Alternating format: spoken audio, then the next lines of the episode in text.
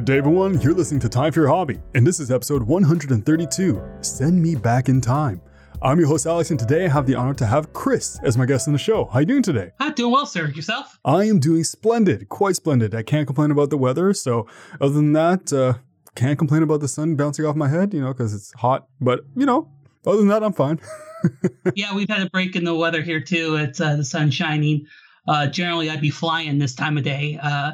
But uh, you know, you take the take it as you can get it. So you said flying. So do you fly a plane, or I'm curious so about that. I, um, I, have no shortage of uh, things I do, but um, yeah, I'm a part-time flight instructor. So I, I sit in the right hand seat and watch people in the left hand seat make mistakes, and you know, hopefully every time they fly, they're making a few less mistakes until at such a point I go, "Hey, let me have you fly with this other guy. He'll he'll make sure you don't make any mistakes either, or at least nothing that's uh, not reversible." And then they become pilots like me. I actually interviewed a guy and I released this episode two episodes ago about being a pilot. so there it goes, connecting worlds together. But today we're not going to be talking about being a pilot, although it's kind of related to your hobby. But before we do that, who is Chris? I'm originally from Alaska. I fly planes. I'm a full time professional writer. And in my spare time, of which is very little, um, I write stories about aviation accidents as well as collect stamps and things related to aviation history. Everything related to air and air uh, airmail stamps, anything that travels. That's that's you. Pretty much. I mean, I've got a whole. I collect. It's just part of my genome. Uh, my folks were collectors. My grandparents were all collectors. Um, I've got better stuff than I would say most of them. Um, but I, I got into it you know, through genetics, really. I, have got little pieces of very old airplanes, various NASA projects, manufacturing collectibles. Um, but it really all started going back to stamps. Well, you know what? This is how we're going to get along because I collect hobbies. I also collect vinyls. I used to collect coins. I, I like collecting. Yeah, I've, I've, got the coins as well. Uh, not as much. My dad's really the the big coin uh, numismatist, of which my pronunciation is absolutely atrocious. That and philately, which is stamp collecting uh, and all its associated stuff. Uh, philatelist, I think, which sounds like something you know you, you wouldn't want to be caught doing in public. but nevertheless, it, it, it's a goal. You can't quite do it all, but you got you find your little niches that you like and something that speaks to you and it's a part-time thing better than playing in traffic. Yeah yeah definitely. Unless you're chasing one of your stamps that you lost in the wind but i'm sure that doesn't right. happen. No no no they you know maybe the air conditioning from the uh the hilton lobby or ballroom wherever the stamp show is but in general they're kept pretty uh, climate controlled. Growing up the first room in my house that had air conditioning was a wine cellar slash where the safe was uh, which had my dad's coin collection in it, and by extension, occasionally some of my early stamps would hide out in there as well. Oh man, I have so many questions. Like everything you said, I'm like, oh, I want to ask about that. I want to ask about that. Hey, yep, you got a list. Anything's, you know. I'm writing it all down right now. but actually, before we go into too far, do you have any social media links, websites, or even projects that you're working on where people can come show some love? Um, you know, the, the collecting aspect of things, not as much, just because I've kind of kept certain aspects of that a little close to the vest because of some of the individual collecting projects from that. Um, my aviation writing, um, the history aspect is check6.com. Uh, check spelled out like a bank check hyphen uh, six spelled out six.com. Um, and then there's my also my professional writing resume website, which also has some of my flight instruction, you know, get to know me stuff, which is ChristopherFreeze.com. Uh, .com. uh, spell, you know, freezes in cold, like the Batman character, which was uh, very fun going through Army boot camp uh, the summer the Batman Robin movie came out, having to quote all sorts of cheesy Schwarzenegger lines. Well, you know what? I'm going to put all those down below so it'll be very easy for people to just click, follow, and of course, show some love and maybe even learn how to fly. Yeah, yeah. You know, I, and I'm on social media. I've got, you know, that's MrFreeze.com. Um, I've got my YouTube channel, which is mostly flying stuff, although to give you the URL for that is the long UK flower G lowercase question mark smiley face uh, URL. But, um, you know, through all my other social media stuff, it's connected there. But yeah, Twitter, YouTube, Instagram. My cat's on Instagram. Why not? Yeah. Okay, you know what? I'm going to share all of those. Yeah. He's got more active followership than I do, though. So, so you're telling me I should interview your cat? Um, he's not that much of a conversation. He'll talk, but he'll just a little bit more of a uh, monotone there. I'll just have to make sure to bring some treats and food, right? And then we'll be good. Um, he, he is very treat motivated. He has his exercise wheel. He's uh got his kitty tree. You know, he's completely spoiled beyond all belief. well, you know what? Maybe one day we'll interview, but for now, the spotlight is on you, and we're gonna just give you all the. I say we, but I'm gonna give you all the attention you deserve. Anything, anything that uh, for the hobby. Yes, we're making time for it. And so, speaking of which, how did you get introduced to stamps and collecting? It's called airmail. Actually, before that, what define what is airmail compared to mail? yeah, so you got there's a couple definitions we'll throw out here. Stamp collecting or philately uh, is collecting postage um, from anywhere in the world. I focus primarily on mint stamps from the United States, but they can be unused or used stamps, generally by themselves and to break that down from there, mail, as you're used to, is the piece mail that you get in the uh, um, in the mail every day. What not so much a junk mail, but stuff that has stamps on it or postmarks, you know. And that's the envelope is what's called a cover, basically covering whatever it is that the actual thing that's being shipped to you. Airmail goes back to pretty much the time there were airplanes up to now the present. Things that were covers pieces of mail that were flown on airmail flights. In the United States, officially sanctioned airmail started May 15, 1918, starting Washington, D.C., going to New York. There were flights earlier than that that were unofficially sanctioned. Uh, I think the earliest airmail flight you'd find was if you go back to Santa Rosa, California. I can't remember the specific year. I want to say it was 1911 um, where a guy flew from one valley to another, uh, a couple pieces of mail, just as kind of a publicity stunt. Oddly enough, at so virtually at the same time, on the other side of the world in India, uh, someone was doing exactly the same thing. So there's a debate as to where the first airmail flight was, and that most people credit it to the U.S.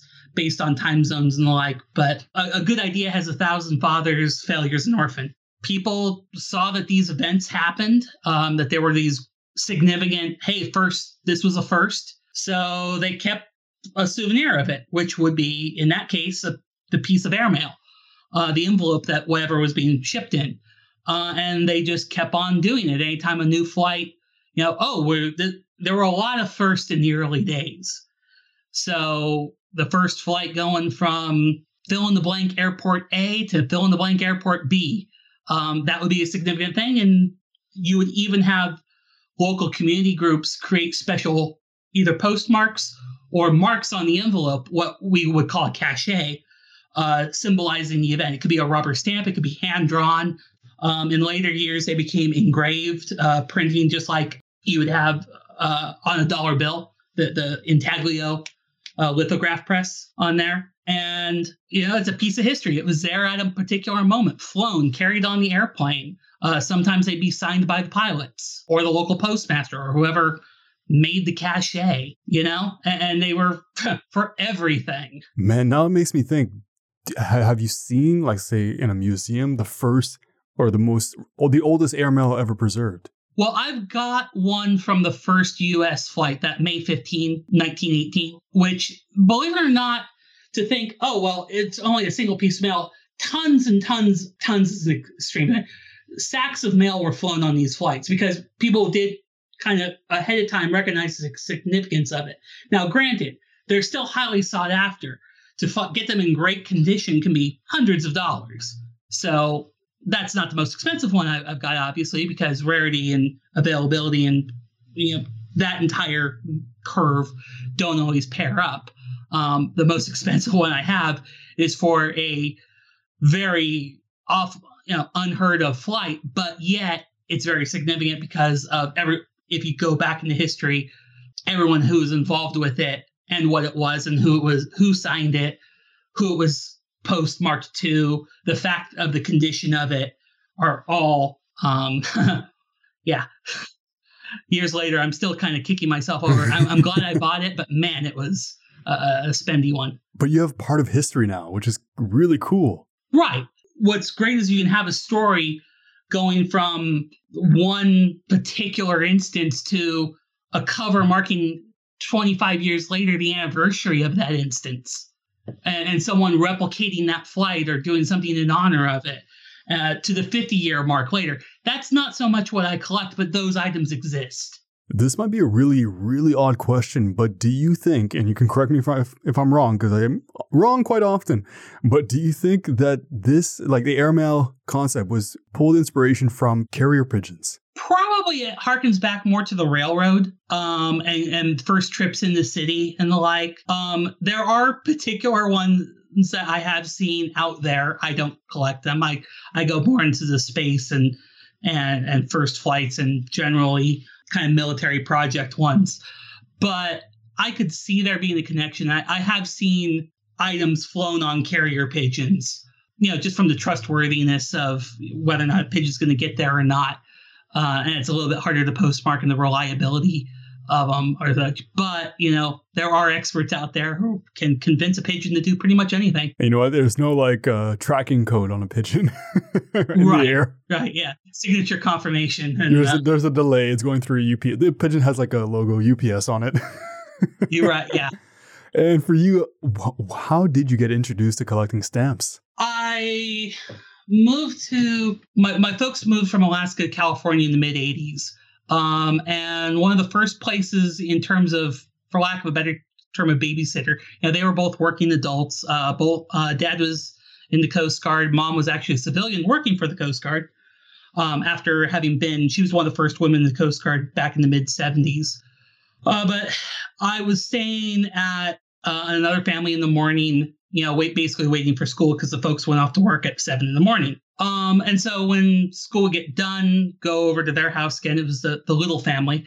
And they were, the son there had just gotten one or two packets from a family member of all sorts of foreign stamps and kind of a topical uh, album that I don't think the post service made them, but were commercially available. And so as a result of that, he got more a little bit more interested in the stamps, which of course he needed someone to talk about this stuff too. So I got somewhat interested in stamps. And what I didn't realize at that point is my mom had been collecting annual sets of stamps that the post office puts out every year. You know, they'll put out an album of here's an um, unused copy of every single stamp we we issued that year.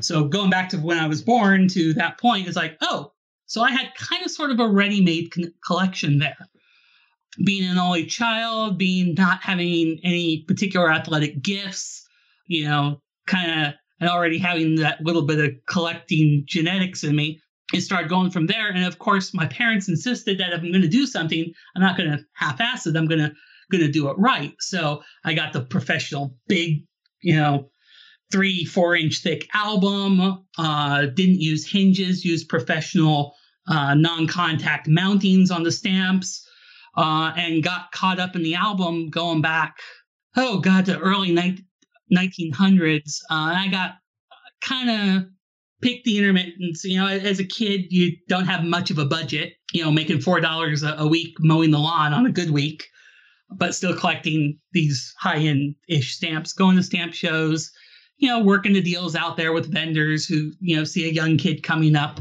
uh, which still comparably, I'm I am the age that I am and still relatively young in the hobby. So it's it kind of just went from there in terms of okay, I got this and got my stamp collecting merit badge when I went into the Boy Scouts. That was the second merit badge I got. Uh, first aid being the first one, and went through high school.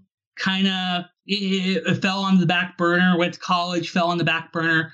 Once in college, um, though, I started my aviation history website and started really going in depth to some of the stories that I wrote. And of course, you don't. I, I grab every single little piece of information I could, integrate it in, you know, c- connect all the dots, really try to build a full and complete picture. Well, there'd always be when it came to early commercial flights, they talk about well, it was carrying airmail, and so much of it would be saved, so much of it would have burned up. And I started wondering, well, okay, if someone saved the mail, that means there's got to be something of that left somewhere. And sure enough, I found that there was this entire world called interrupted mail or crash covers So you could tie it to a particular moment, you know, a tragedy. And so I've picked up a few of those over the years. They're kind of one of the tougher items to get just because people can be a little squeamish about the fact that they're associated with tragedy. Not a lot of them survived. Not a lot of them were well marked as to the fact that it came from a crash. And that kind of leads me to today where, you know, starting from there, I grew out from there wanting to somebody first flight of a B 52 or third flight across the Atlantic or, you know, the very first airmail flight. So you just find those little stories that you go, oh, okay, I want something from that. And of course, the price is such that you go, well, hey, for a piece of history, sure.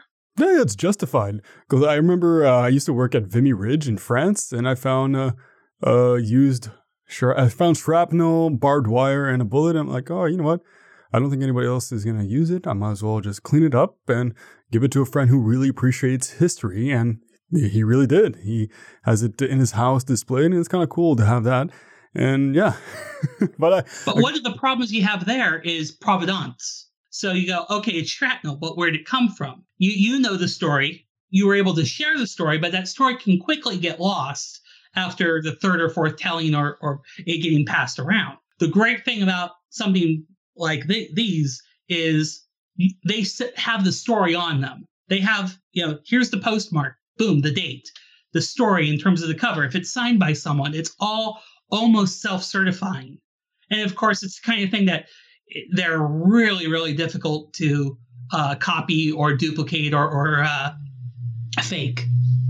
Doesn't mean it doesn't happen, but the providence, it's self providencing, if that's a word. yeah, yeah, yeah, yeah. It's a word now. We we we coined it. It's it's our word. So on that note, uh, I'm guessing like you have stamps throughout the decades, and you can tell how the stories are being told and explaining what happened throughout that decade or year or month, because uh, I'm sure they come out with new stamps quite often. So on on that note, what is the most interesting stamp that you have found, whether you know what's going on in the stamp or you're still to this day trying to figure it out? The most interesting one that I've ever seen goes back to the inverted Jenny, which is the the fabled 24 cent stamp, one of the first airmail stamps, where it was pr- printed on two plates, and accidentally one of the plates got flipped over, and oddly enough, it was the the airplane was blue and the the frame of it was red, the two separate plate, and so you ended up with an upside down airplane inside the red frame. Uh, only a, a sheet of one of the of 100 uh, got out. So there's a hundred of those stamps in the world, and you know they've been associated with good luck, bad luck. They they go for a fortune nowadays because again, there's only a hundred of them, and they're kind of the the pinnacle of airmail collecting. Um, none of them ever have been reported as used, so they're all in you know beautiful condition. A lot of them are in museums. In terms of stuff that I've got in my collection, there there's some foreign ones. I, I really don't collect overseas airmail although I have been a little bit for a particular project I'm working on down the road. Early stamps are, are just, you know, they were little pieces of America. They, they were representative of what uh, the country saw about themselves. Uh, the, the Jennies were on the first three. They kind of did some more symbology in the early ones. Lindbergh had ones that there were the Graf Zeppelins. Uh, and then they started going into more the World War II kind of propaganda for a while or just keeping a very simple design. And then they started commemorating people Amelia Earhart, uh, Samuel Langley, the Wright brothers, Igor Sikorsky, so on and so forth. Actually, speaking of which, who was the first person on the stamp? The very first person to be on a stamp? Benjamin Franklin. Yeah, going back to I think that was 1840 something. Uh, yeah, he was on a five cent stamp uh, and issued at exactly the same time on a 10 cent stamp was George Washington. They pretty much kept it to presidents and politicians up until 1892 with the uh, Columbian Exposition, which is when they really came out with the first set of uh, first major set of commemorative stamps symbolizing, you know, here's a portrait or a picture of Columbus trying to convince Queen Isabella to finance their journey. Here's the the ships going across the Atlantic, so on and so forth. I could be wrong, but I have a feeling you have all these stamps in your collection. But you can correct me if I'm wrong, but If you do or don't, how big is your collection? Um, so when it comes to the airmail covers, particularly, I'm at around. I just cataloged them a few weeks ago, finally, um, and I was actually surprised by the number, both that it was as small as it was and as big as it was. Uh, 350 airmail covers of going, like I said, back to 1918 to mid February of this year. And then if you want to talk stamps, that's a little bit more of a, a soft number. I'd say probably, well, definitely several hundred. I if I have a thousand, I'd be surprised. There were a lot of repetitions of various designs in the early years. And like I said, the Columbian expedition was really kind of the turning point in it. Uh, when it comes to individual stamps, I've kind of slacked off on that to focus more on airmail because, like I said, there's more of a story there. They're a lot more rarefied. I can go, you know, if I wanted to go to a stamp show and fill out my collection and get caught up from when I stopped really collecting individual unused stamps, that'd be a piece of cake. I, it might be a little spendy. I might be spending a lot of time to put them in the proper mounts, to put them in the album and the like. But at the end of the day, you know, it's not a giant challenge Airmail, on the other hand, I used to live out in California. I now live out in, by Washington, D.C. And while I was living out in California, it was always a case of the stuff I wanted. I was always told, well, that's on the East Coast. Because if I'm looking for particular postmarks or particular events that happened out in California, well, they were almost always sent to someone in New York or D.C. Mm. or Florida or someone on the East Coast. So then I come out here to the East Coast. Oh, no. Oh, now I'm looking for that stuff. And they're like, yeah, well, it all got sent back to the West. It's a perpetual hunt. eBay helps, but it's by no means perfect um, because there's a little bit more of a risk. And again, I want to see the stuff. Plus, also, you don't have the relationships there. It's a little bit harder to haggle. You know, you don't get quite as good of a discount. But luckily, I'm in a nice area where there's a bunch of people who are interested in this, relatively speaking. So I have to ask you, is there one stamp that you've been searching for so long, but yet to find it or capture it? Like like you said, you went to one state, it wasn't there, it was moved somewhere else. Has there been like one like that? In terms of a stamp, not you know, again, not so much on the individual stamps. In terms of covers, I, I, as I said, I try to focus on first flights of generally military aircraft or commercial aircraft by that extension. Um, I've got stuff from like the first B 1 flight or the first Boeing 707. The one I got faked out on, the one fake in my collection, uh, which is kept I've kept as a place marker. markers from the first XB-70 Valkyrie flight, um, which was the triple Mach bomber, big in the 70s. If you go to the Air Force Museum in Dayton, Ohio, it's the big white bird there with the delta-shaped wings. Um, only two of them were ever built. The second one crashed in, on June 8th of 1966. Uh, one of the first crash sites I ever went to was that particular one down in the Mojave Desert.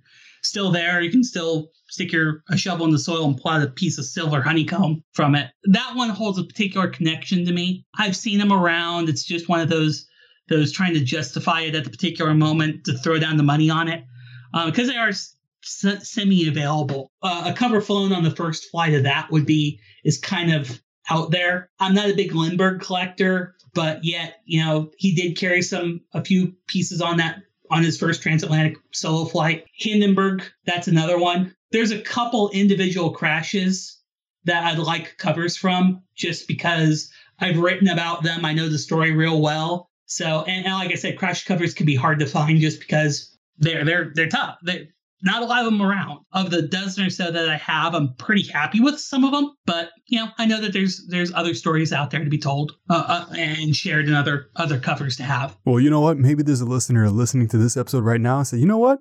Yeah, I'm going to give mine to Chris. I generally look, try to find fair deals on them and you know go, hey, what what you got there? Okay, you know here's a good value for it. Yeah, it's generally not the money that's the thing; it's finding it to begin with. Generally, if I can find it, I can you know as long as they're reasonable and I am reasonable and relatively uh, flush at that moment. I generally err on the side of buying versus not buying, just from the standpoint of I don't know when I'm going to see it again. You don't want to let it go away, or else it will never appear again. It's just like just out of reach. But right, yeah, that one. so the so the the gem of my collection, and I, I will not state the the price on it, but came from the third transatlantic flight, which was flown by a trimotor aircraft called the America. Leading that group, it, it flew about two months after Lindbergh's flight. It was a multi. It was a crewed airplane. Had four people on board. Uh, it was led by command at the time commander Robert Pe- uh, Byrd, who later went. Uh, actually, I think beforehand had done uh, the Arctic expedition, first person to fly over the uh, North Pole. Also on board was his pilot from that, Bernt Balchen, who would, a guy who would go on to later be his commander of his little Antarctica operations, George Noville, and a, another gentleman by the name of Fred Acosta, uh, Bert Acosta, sorry, um, who was actually an ace of the Spanish Civil War. So you had all these guys sign this particular cover that was addressed to the ambassador of the United States in France.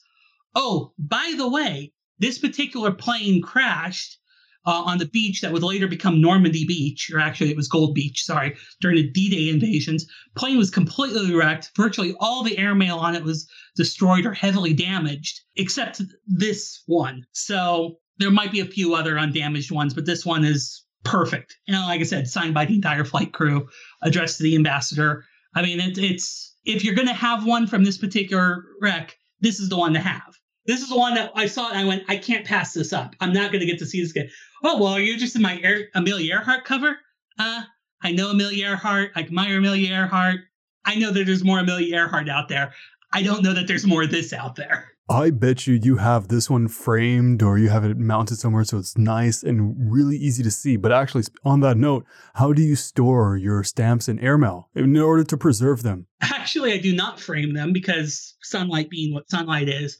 Um, I generally keep them in binders in protective pages uh, that have black backing, some special archival ones. Generally, they come in already a plastic sleeve from that. Um, and oddly enough, I, you know, that one particular one from the America is in with the general population because, frankly, if I were to segregate it, I'd only risk losing it or damaging it. Or, you know, my, my family has a bad thing bad tradition of hiding things in special places that which you know get forgotten about. Oh i put it in that special place. Where was that special? And five years later oh yeah that's where it was. I could just imagine you're going for cookies. Like oh, oh wait a second. I put stamps in here. Oh now where's yeah. the cookies? What's that burning smell from the oven? So like i said I, I keep them all together. Also you know if they all go easier if there were an emergency, I could grab one thing, or rather two things. First, grab the cat, and then second, grab those without having to go for the special spot or uh, reach in the closet back behind the old boombox or whatever. And do you also, let's say, have a database on your computer? Like, say, you take a picture and then write a little, I wouldn't say necessarily a full story, but like a little key information about that stamp so you can come back to it and like look at it. Yeah, actually, like I said, I, a few weeks ago, the first project of this entire emergency was okay, you know, obviously I'm not going to be flying in the evenings. I'm not going to be going much of anywhere. What can I do? Hmm, long overdue projects that now I have all this time for. Ah, I'll database my collections. And I've only ever done, I have only done the airmail so far because once I got through that, it was like, okay, uh, I, I, I got to, that was, that was rough on the fingers. Um, so that's how I, like I said, I know I have an actual number. I generally organize them by the postmark date on them, um, just for the chronology of it. And then, yeah, I'll have it if it's got multiple postmarks, if it's signed, uh, if it's of a special event, if it's a first flight cover, does have a stamp on. I haven't gotten to the point of making scans and documenting the photos as well yet. I'm still kind of reeling from the fact I had four covers of exactly the same event, but yet they were all different in some measurable, noticeable way. So, and this, so you have this huge collection, and I have a really odd question again. It's great. Would there be a stamp that you would have loved to see made? In other words, or a type of airmail, or something that's like, oh, I would have loved to see this building or this event made into a stamp, but you haven't seen that yet. Right now, I, have been working on a, a, special series of stories for the website about this gentleman who's the pilot's pilot. He was a guy by name of Bob Hoover. He living legend. I mean, in, in World War II, he, he taught to fly himself. He got shot down on his first dogfight uh, in Spitfires. Uh, he escaped. He got became a prisoner of war. Escaped the POW camp. Stole uh, a German fighter. Flew it back to Allied lines. Oh wow! And then at this point, he becomes a test pilot for the Air Force.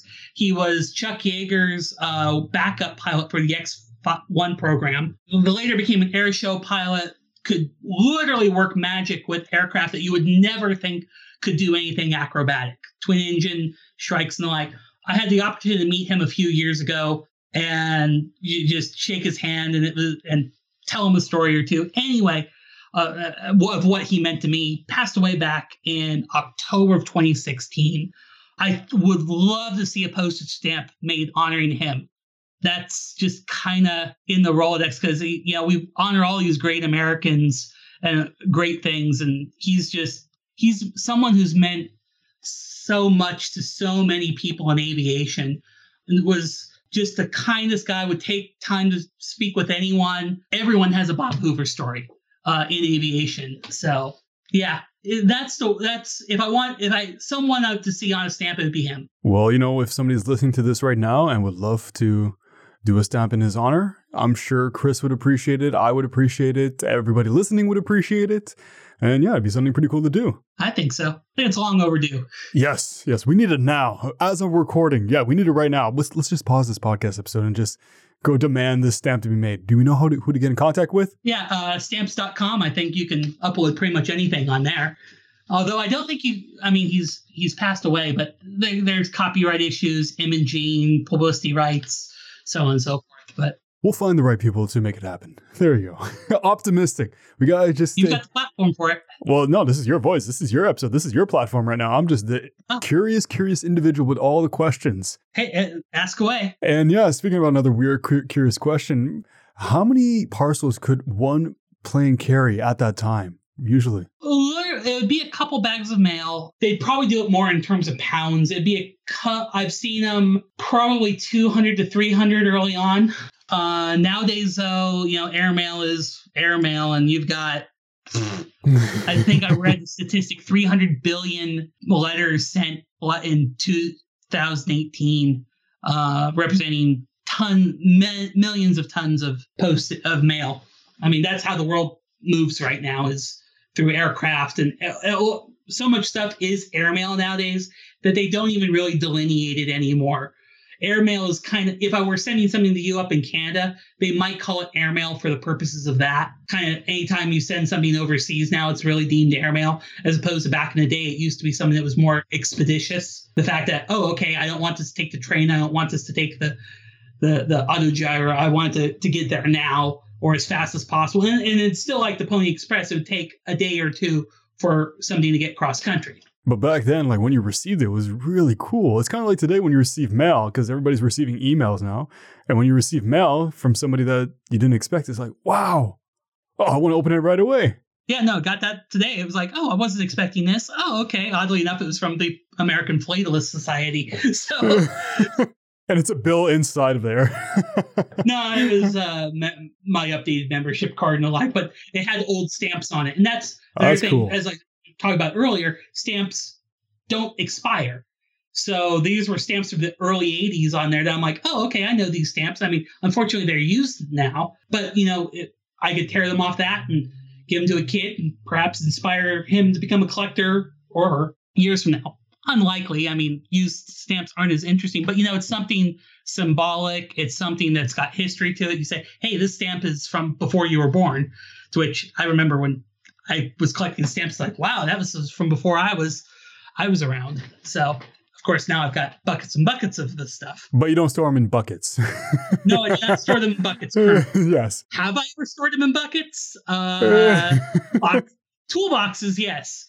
Uh, but you know, clean new toolboxes. Yes, yeah, not not one with tools in it. So you got a wrench and a stamp underneath. oh, the WD forty spilled. Oh no, Now the the stamps are lubricated. Now I can't even stick them on the uh, airmail.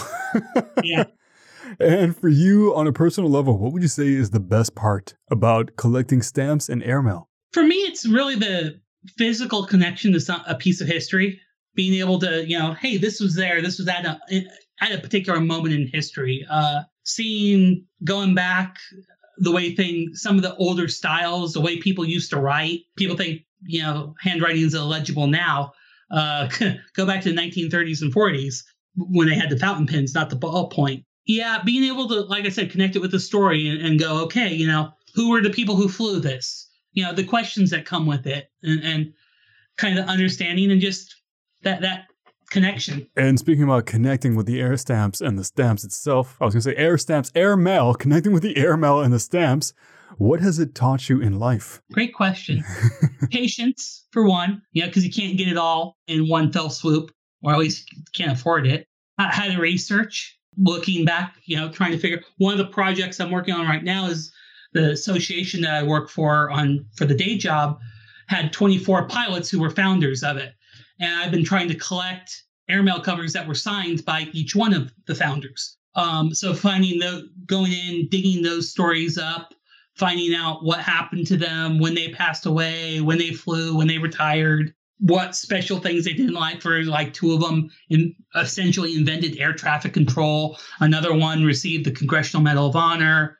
A couple of them died in various accidents, not necessarily airline accidents, but you know, one down in Nicaragua, one while working for the state government in Oklahoma working, you know, meeting with people, you know, some of the, the financial things in terms of, you know, a little bit of haggling negotiation, saving up for stuff. Really the research I think is probably the big one though, just from the having the innate the, the curiosity to go, okay, where can I get that? How can I get that? Where is it available? The the reference books that go with it. And of course, you know, meeting the people involved with it all. You know, the stories that they have, learning about some of the the rarities that are out there, stuff that I may not be interested in, but you know, maybe someone else is. And you, you know what? I can imagine that finding these things can be sometimes frustrating because maybe it's not as clear path as you would have thought. So, on that note, has collecting stamps and airmail ever stressed you out? In other words, like you were not able to find something, or like you were saying, it was going from state to state to state. Yeah, you know, the, the, some of the more petty things out there in terms of you know, you go to someone, you tell them what you're looking for, and you know they're they're not. Uh, it's the same old stock that they had last time. It's like no, no, no, I'm looking for this and such. Um, again, that's where the patience comes in. The the latest one I'll speak to this is I actually make airmail covers. And when you go, well, wait a second, what do you mean by that? Well, being a pilot, I fly. And I've had special events that I've done and special things I want to commemorate as a pilot. Uh, when I did my first solo flight, for instance, I carried uh, several, you know, about about 25 covers on that, and then what, carried them on the flight with me. And when I got done, took them to the post office and got them postmarked. And this is something that anyone can do. It doesn't need to go on an airplane, but to commemorate a special event, you can take an envelope, make a design on it or the like that means something to you, put a stamp on it, take it down to the post office, and have it postmarked that day. I've done that about five different occasions now. My first solo, I did it for this one project I did when I was a, a school teacher.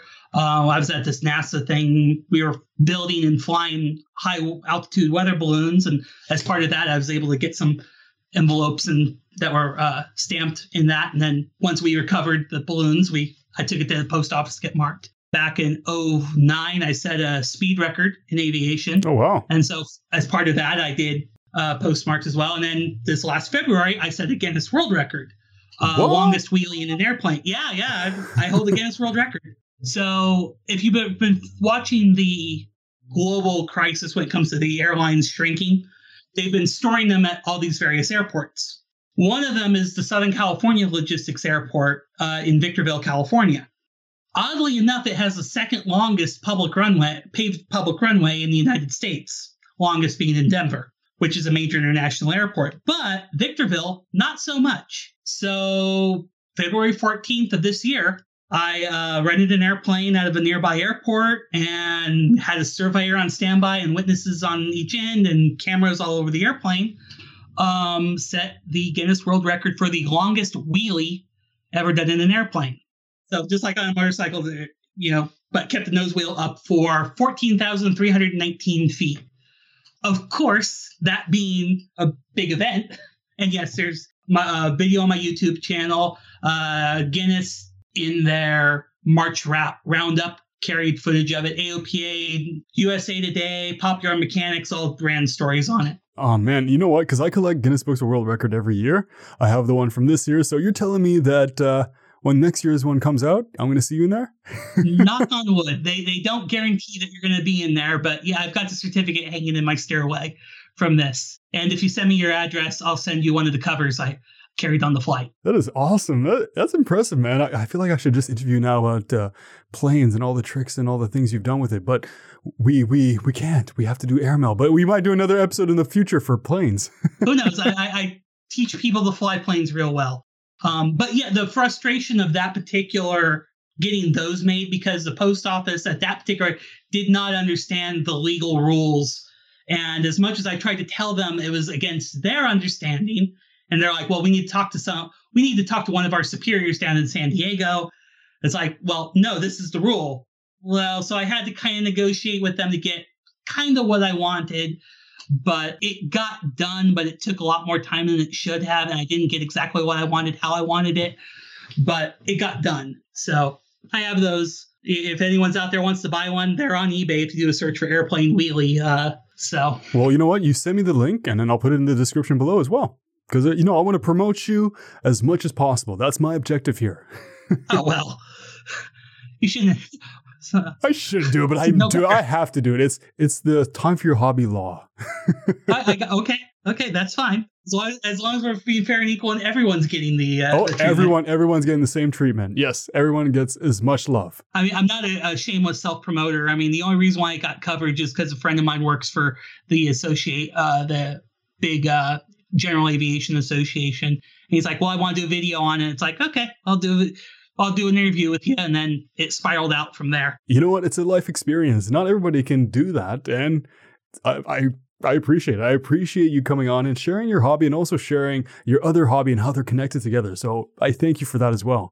What was your biggest challenge when you first? This is like away from flying, but what was your biggest challenge when it comes to collecting stamps and airmail? Knowing what to look for early on for me uh, was really part of it. Kind of actually narrowing it down to build a focus because there are all these things that you can collect. You know, early on, I, I spent time at the Air Force Academy and I was collecting early Air Force Academy covers for a while. Um, a very common thing is what's called first day covers. Whenever a new stamp comes out, the post office will put a, a few on envelope and do a special postmark for that. Um, and so those are highly, highly collectible. Yeah, like I said, building a focus and finding that little niche is like okay crash covers i like. Uh, particular military or civil aircraft the first flights of those autographed by particular people you know luminaries of aviation. J- just finding that and keeping focused on that. I've occasionally branched out into other little things here and there but at the end of the day it's by no means doesn't dominate the collection. And there's believe me there's there's a lot of temptation, whether it be topical, whether it be various uh, World War II censored mailing covers. Uh, just the fact that you have beyond the United States, you could go Canada, you could go Canal Zone, you could go, you know, countries that are no longer uh, Zanzibar or all these places that just are are memories. And are those somewhat still your challenges today, or do you have new challenges? Well, like I said, I'll, I'll try to find new projects here and there. The the the founders of the association I work for, building that out. That's one I've worked on for a couple, about two or three years now, uh, off and on. Pilot autographs are are tough from the get go because they didn't sign a lot of stuff. You know, trying to find that that new thing where you go, oh, okay, that's interesting, or finding particular focus and kind of doing a hard target search on that for a little while, but then backing up and going, okay, we have to put that on the back burner. What's the new thing I can look for? And hopefully serendipity comes into play. And while you're looking for the new thing, the old thing pops up. Things like eBay have kind of helped with that a little bit. Uh, one of the big problems with eBay stuff is generally either overpriced or underpriced, one of the two. Uh, there's a lot of value to be had there, but there's also a lot of ripoff to be had. Um, and there's a few things I've gotten there that's gone, oh man, I really don't want to pay that price for it. But I also know I'm probably not going to see it again anytime soon. So do you take the opportunity and then dial back on that and go, okay, well, at least I have that done. Yeah, I may have overpaid. I may have paid more than I want to for it or or not. You know, on eBay, you can go, well, it's almost always there. You know, so you don't really have to worry about it. It's like, well, okay, if it's a ridiculous price, I know I don't know anyone who's going to buy that. So it's kind of safe. But the last instance on eBay where there was something I paid a little more for, it was because I was actually writing a story about it. that went, uh, okay. You know, I'd really done some over the top research on this story, you know, going to museums. I actually tracked down the guy who located it and got the wreck site and got his biography, unpublished biography, and a few other things. So that's a story that I'm hoping I end up sending off to Air and Space here in a few months, but we'll see. You know, you got time, and once it comes out, if because this episode's coming out in a few next year actually, because I'm recording ahead of schedule, so we can even add that in there as well. Eh, well, we'll see. I mean, the problem with freelance writing is I, I am fortunate enough to do it in my position. My day to day job allows me to write about topics in aviation, but not particularly germane to what I do on the day to day. As pretty, very much as long as I stay away from airline stuff, I'm good. but um, you know, freelance stuff. I have one article that I submitted the manuscript for a year ago, and I just got the contract for it about two weeks ago. So, I mean, the good thing is historic stuff is generally evergreen material, kind of like this podcast um, where it could just sit in the hopper and one day they go, okay, yeah, let's do it now. It's going to age like fine wine. yeah, yeah. Uh, although this, oddly enough, this last one, it, it didn't quite as well because it was about a uh, maintenance course that the one I went to about a year ago, and it's undergone some changes in the meanwhile. But the good thing is, it's going to be a couple months before the article runs, so it's a chance to go, oh, hey, thanks for buying the article. Now, few little notes here we need to make. just just a tap, just just just a smidge, just one thing. Let me just take out the giant permanent marker. This, this, this. Well, not this. yeah. Well, as long as the word counts the same, they generally don't mind. And uh, to go on to something a little more darker, yeah, evil, darkness. What are some misconceptions about people who collect stamps and airmail? Uh, I don't know because I found that most misconceptions generally have a grain of truth to them in, in, terms of the demographics. And, uh, you know, I, I, will say that, you know, I'm one of the few people who doesn't wear eyeglasses or doesn't have gray hair uh, at the things that I go to, although that's not necessarily 100%. Uh, although there are, you know, there is a diverse group of people there. You do see all the, you know, every ethnic group that you would imagine, every race, creed, color, gender there. It's not exclusively the purview of old men. Is it growing? That's tough to say just because you don't really know all the metrics. I, I've, the prices are still there. You're not. I, I haven't seen a big price drop over the years I've been doing this. Um, if anything, I've seen the prices probably go up. Stuff that I got. Oh wow, hey, you know, I bought that a while ago. Now it's selling for a uh, similar one selling for a lot more. I would say it is a little bit slow to change. A case in point, you know, take the American Airmail Society. They have no way to, if you want to join the association, you still got to send in a paper application and the like, and and a check.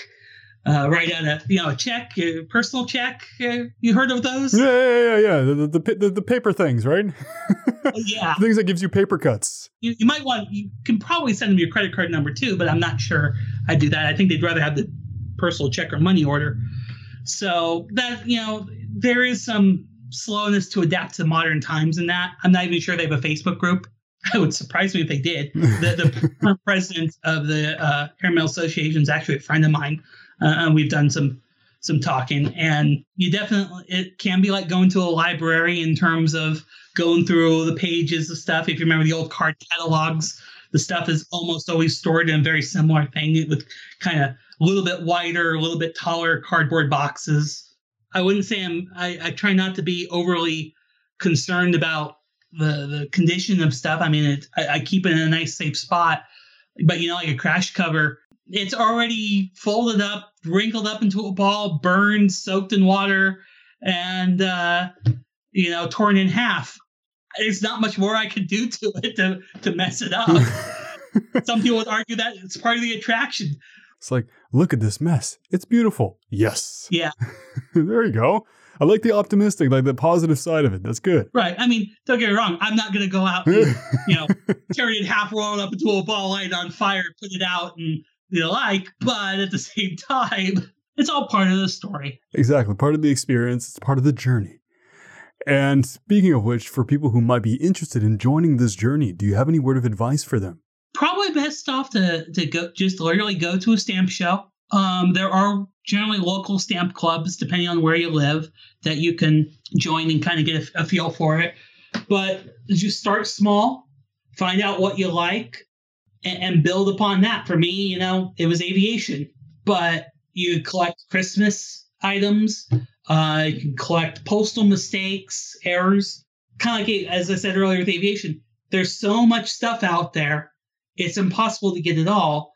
So you need to really find a focus and kind of focus on that, whatever it is. Hopefully, it has meaning to you.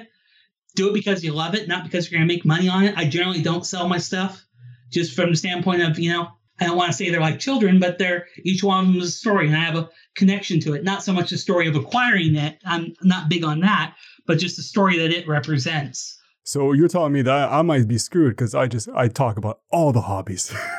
right. Well, you know, and you can't do them all, but that's your niche. Is okay. You you stick your toe in each one and go okay and live vicariously through the experience of others. Yes, exactly. Your hobby is my hobby now. For this hour, it's this is my hobby. hey, you know, welcome to it. Yes.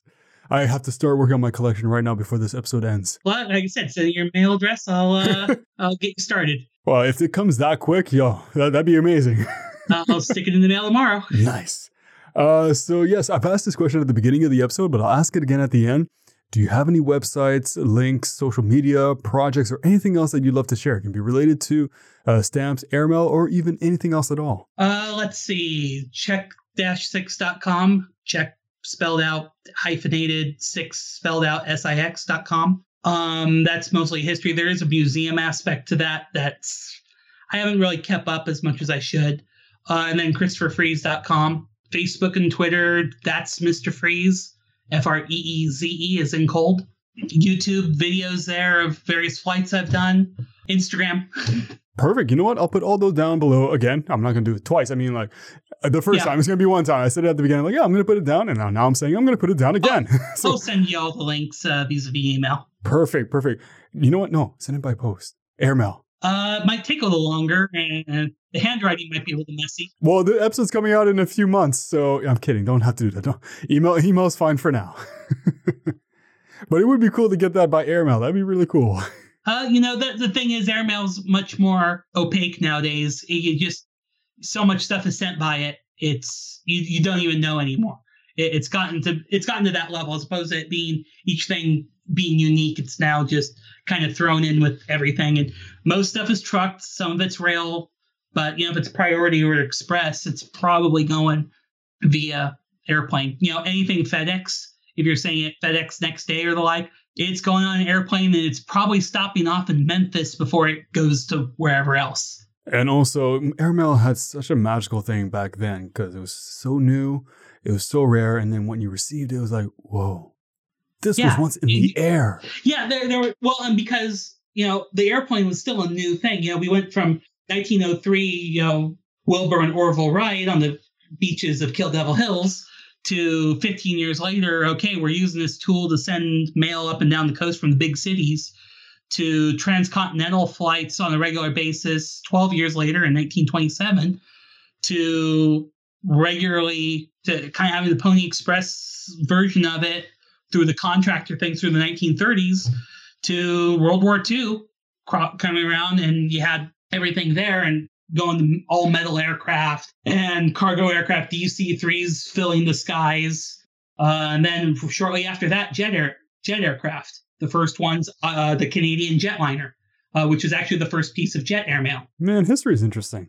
It's just like learning all these little things and learning different perspectives of it. Sorry, different perspectives of it. Yeah, there's a tongue twister for you, or for me actually. Yeah. yeah, but a lot of people don't know that the first jet aircraft, commercial jet aircraft, was Canadian aircraft. And now I know. There you go. So you're teaching. You're Paul. You've always been teaching me this whole episode. You've been teaching me. That's why I've asked all the questions. So there is something else. hazard. yeah, you know something else to add to the memory. And now for the last question. Do you have any questions for me about collecting stamps or airmail? The better question is, do you have any more questions on that? I mean, I can.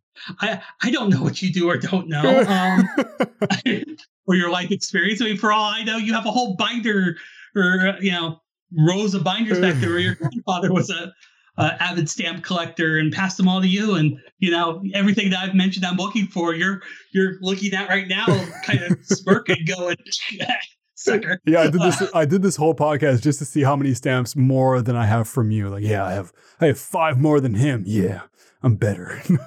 I, I've heard sillier things. really? Oh no. No, no. Like you, usually, some people ask me like a quiz, like, "What did you learn?" or "What did you know about airmail before?" or uh, "Are you interested in picking up this hobby?" or uh, "Have you ever seen one in your life?" But I guess a question I can ask you, if you want me to ask one more question, is if you were to design one from scratch, like a stamp from scratch, what would you put? Like your own, like would you put your face? Would you do that? Like make one? Oh like- no no no no no no no! I don't want to scare small people. Probably some sort of love letter to aviation mural in terms of you know various colors, something akin to as terrible as an analogy as it, is, uh, the um, Spanish Civil War bombing of the town that I think it was Picasso did. Something you know, with all the symbolism in it, or maybe something akin to Salvador Dali with the persistence of time. You know, some sort of semi uh that's not impressionist but uh, modernist art thing. Like i said a love letter to aviation. Um, maybe collecting stamps in general although you know various stamp collecting stamps have been made over the years.